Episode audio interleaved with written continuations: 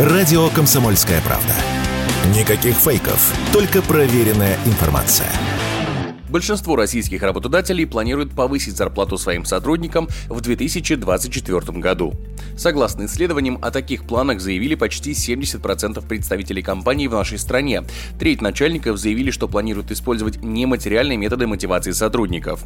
Чаще всего повышение заработной платы ожидает сотрудников в сфере IT, строительства и торговли. Однако эксперты утверждают, что повышение зарплат стоит ждать во всех сферах. Другой вопрос в том, что не так часто работодатели готовы поднимать оклад всему штату. Чаще всего речь идет о части сотрудников. Об этом радио «Комсомольская правда» рассказал основатель и генеральный директор компании «Superjob» Алексей Захаров.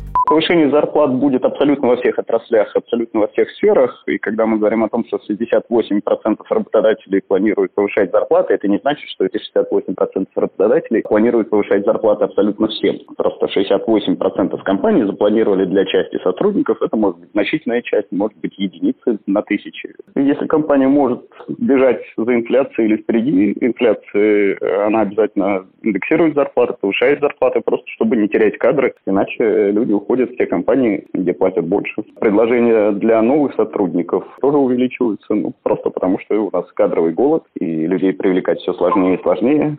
Если же ваш начальник не попал в число тех, кто хочет поднять зарплату в следующем году, а вам бы очень хотелось получать больше, следует трезво оценить, заслуживаете ли вы повышения. Во-первых, последнее поднятие зарплаты должно произойти не менее чем полгода назад, а во-вторых, следует выписать на листке все свои заслуги перед компанией. Об этом радио «Комсомольская правда» рассказал эксперт по трудоустройству и реализации в карьере Гарри Мурадян.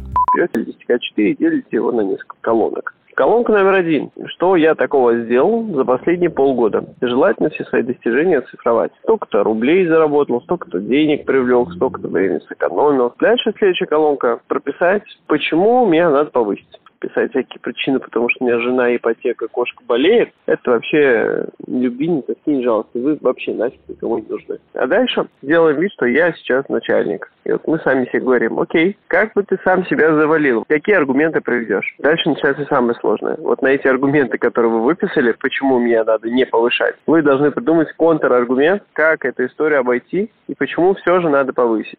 Вместе с повышением зарплаты множество россиян готовы поменять и место работы в следующем году. Так, согласно опросам, сменить компанию в 2024 планируют около 60% жителей нашей страны. Половина опрошенных собирается и вовсе менять профессию. Егор Волгин, радио «Комсомольская правда».